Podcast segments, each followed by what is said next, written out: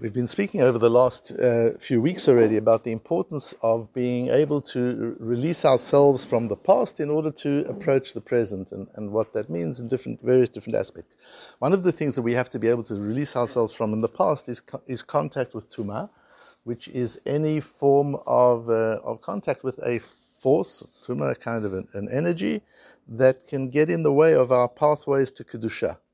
And the way that we release ourselves from contact with Tumah is through Tevilah b'mikveh, through immersion in, in a mikveh, which was something that in the time of the Beis Hamikdash was a very frequent part of Jewish life, which is why in all the archaeological sites you'll find mikvehs. Um, whereas today, for men at least, it's not, not generally practiced that much. Uh, but still, the principle of mikveh we've got. And here the Mishnah gives us uh, uh, an important statement. Ein adam nichnas la'azara la'avodah afilu tahor a person may not enter the Azara, the temple area, to, to perform an avodah, um, even if he's tahor, even if he's uh, pure, he hasn't had any contact with tuma, ad yitbol until he does until he does tevilah. So that to come into it seems to be here to come into the azara to do an avodah, you need to go to the mikveh even if you're pure, says the Mishnah. Uh, Rashi says not, not necessarily to do a, a temple service. Even just coming into the temple area, you can't do unless you've been to the mikveh, even if you're tahor. So the purpose of going to the mikveh in this case is not to get rid of tuma. You're already rid of tuma.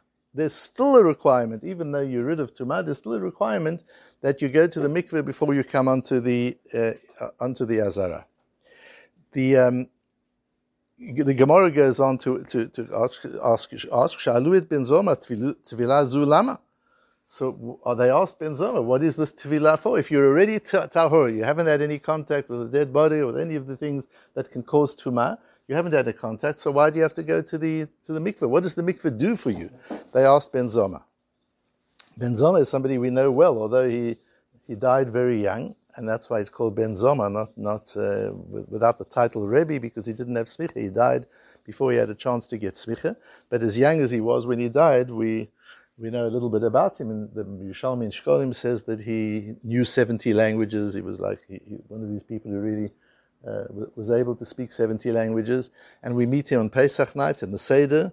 Rabbi Elazar ben Azariah says, I never knew that you had to say Yitzias Mitzrayim every night. Ad Shedirasha ben Zoma. So he was an important um, halachist, but not only halachist in Pirkei Avot, he's the one who redefines uh, a chacham, as a osher, as a gibor. He redefines wealth and power and strength. All of these things he redefines, um, and and his redefi- redefinition is revolutionary. So I've uh, helped countless leaders around the world develop their leadership capacity and character using Ben Zoma in, in Pirkei Avot. This is the this is the Ben Zoma, a revolutionary thinker. So they asked Ben Zoma, what is the purpose, what is the function of this uh, of this tevila? So they, he answers, uh, Omar lahem, so he learns from the Kohen Gadol. So listen to what he says. Look at the Kohen Gadol on Yom Kippur, and we're going to learn a lot about him in the next couple of pages. That the Kohen Gadol, as he moves from place to place, um, as, as he does his various different avodot, he has to go into the mikveh every time he moves from one place to another, even though these places are all of the same type of kedusha. The fact is, you're anush karet. If a person is tameh and goes into any of one of these areas, he gets he gets karet. So, so the status of the places are not that different. And yet, when he moves from one place to another, he has to do tevilah, ta'un tevilah, michol kodesh. When you come from your house, which is just an ordinary place, and you come to the Beit HaMikdash, from a place where you're free to walk around, whether you're tameh or you're not tameh, and you come to a place where you have to be tahor, ein tevilah, certainly you'll need tevilah. So even though the Kohen Gadol is already tahor, there's no question the Kohen Gadol wouldn't have come to the Beit HaMikdash if he wasn't already tahor. Nevertheless, he has to do tevilah, not only at the beginning of his service, but between every service and service that he does on Yom Kippur. So if somebody comes from their private house into the Beis Hamikdash, certainly they have to do they have to do tevilah. That's where Ben Zoma learns it. Rabbi Yehuda has a different limud. We'll focus on, on Ben Zoma. When the Rambam brings this halacha, the Rambam sa- says Adam nichlas lazar la avodah. He says specifically for avodah. Rashi says it doesn't have to be avodah, and Tosfos supports him. It doesn't have to be avodah, just coming onto the Beis Hamikdash. The Rambam holds no, it's avodah. To come onto the Beis Hamikdash, you have to be tahor. But if you're tahor, you don't have to do tevilah. However, if you're coming to do avodah, if you're coming to serve in the Beis Hamikdash, then you do have to go to the mikveh, even if you're tahor. Is how the is how the Rambam learns it. Um, and uh, but and and the uh, the Brisker Rov points out that the Rambam clearly regards this as part of the laws of avodah of temple service, not of approaching the area. Uh, but according to Rashi and, and Tosfot, it certainly seems about it seems to be about the area. The um, it, so it would seem, if we looked at it on the, on the surface, it would seem that what we're looking at is tevilah. So if we understand tevilah as uh, preparing yourself for where you're going, getting rid of where you've been. That's basically what tevilah is. Getting rid of where you've been, preparing yourself for where you're going. And yesterday we spoke about time zones, about being sensitive to time. Here we've been talking about being sensitive to place. So according to Rashi, it would seem that, that coming onto the Beit HaMikdash, no matter what for, you're coming into the Beit HaMikdash, you have to go to, through Tevilah, not to purify yourself technically and halachically, but to purify yourself mentally for what you're about to do, for the, the temple um, service that you're about to come into the, into the temple for. Um, but if we look at the, at the Rishonim carefully and we go a little bit further, we get a much nuanced sense of what this is. And, and that's part of the importance of learning Gemara is it introduces nuance into life and into philosophy and into halakha. And, and the nuance is what is important. It's not bland. There's just these subtle nuances which make such a difference. So look at what the, at what the nuance is over here and how, and how that works. So the, the, uh, the Ritvo, for example, says, uh, and the Tosfos Yeshonim says something similar. The Ritvo says, Tosfos Harosh says it as well. It's not about just coming onto the Beis Hamikdash. That's not even, and, and probably that's not even what Rashi means. When Rashi says lav dafke la'avodah, it doesn't mean that even if you just come as a tourist to walk around the area of the Beit HaMikdash, that you need to go to the mikveh even if you're tahor already. That's not what it means. It means you're coming to do something. Maybe what you're doing is not a technical avodah. You're not coming to bring a korban.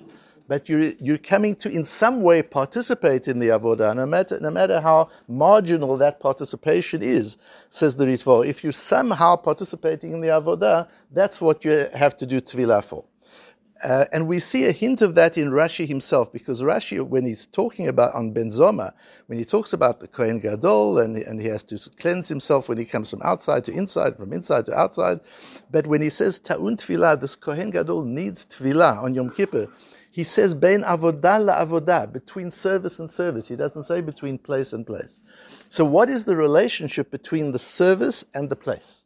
There's a bit of confusion here. On the one hand, we see where they do tevilah before you come into certain areas, and the Kohen Gadol goes from one area to another, and he does and he does tevilah each time. On the other hand, we see it's not got to, it hasn't got to do so much with area; it's got to do with um, the avodah. What are you doing there?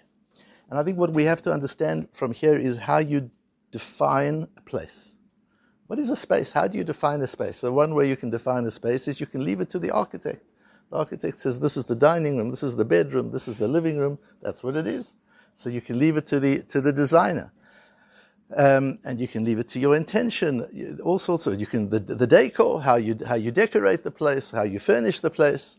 But what we see over here is that the way you define a space is what you're using the space for.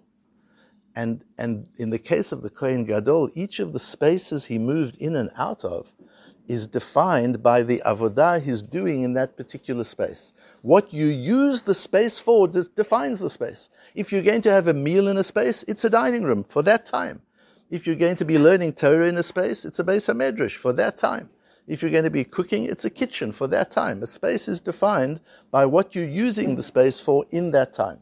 But what's important is if you look at the cycle, then it's really, really interesting.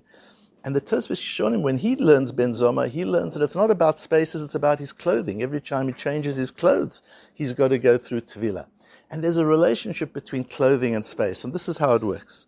So now you have a space. How you define that space is by what you're going to do in that space. So let's say you decide I'm going to have dinner in this space. The, it doesn't matter where the space is. I'm going to have dinner here. That becomes dining room now. Now what do you have to do? Now you have to go using the, the, the, terminology of our sugya, now you have to go to the mikveh before you enter the space, not before you have dinner. That's so interesting. It, although it's the avodah that defines the space, the preparation is for coming into the space. And it's interesting that the Tosfos Yeshonim talking about clothing because it's similar to clothing. How, how do you dress? According to what you're going to do. If you're going to gym, you dress in gym clothes. If you're going to dinner, you dress in, in dinner clothes. You dress according to what you're going to do. But to prepare yourself for what you're going to do, the, the moment of preparation is before you get dressed. If we look at it from Begadim, before you get dressed for dinner, get your mindset into dinner. Before you get dressed for gym, get your mindset into, into working out. Before you get dressed for shul, get your mindset into, into, into shul. Before you get dressed for Shabbos, get your mindset into Shabbos. The same with spaces. Yes, the avodah defines the space. What I'm going to do there defines the space.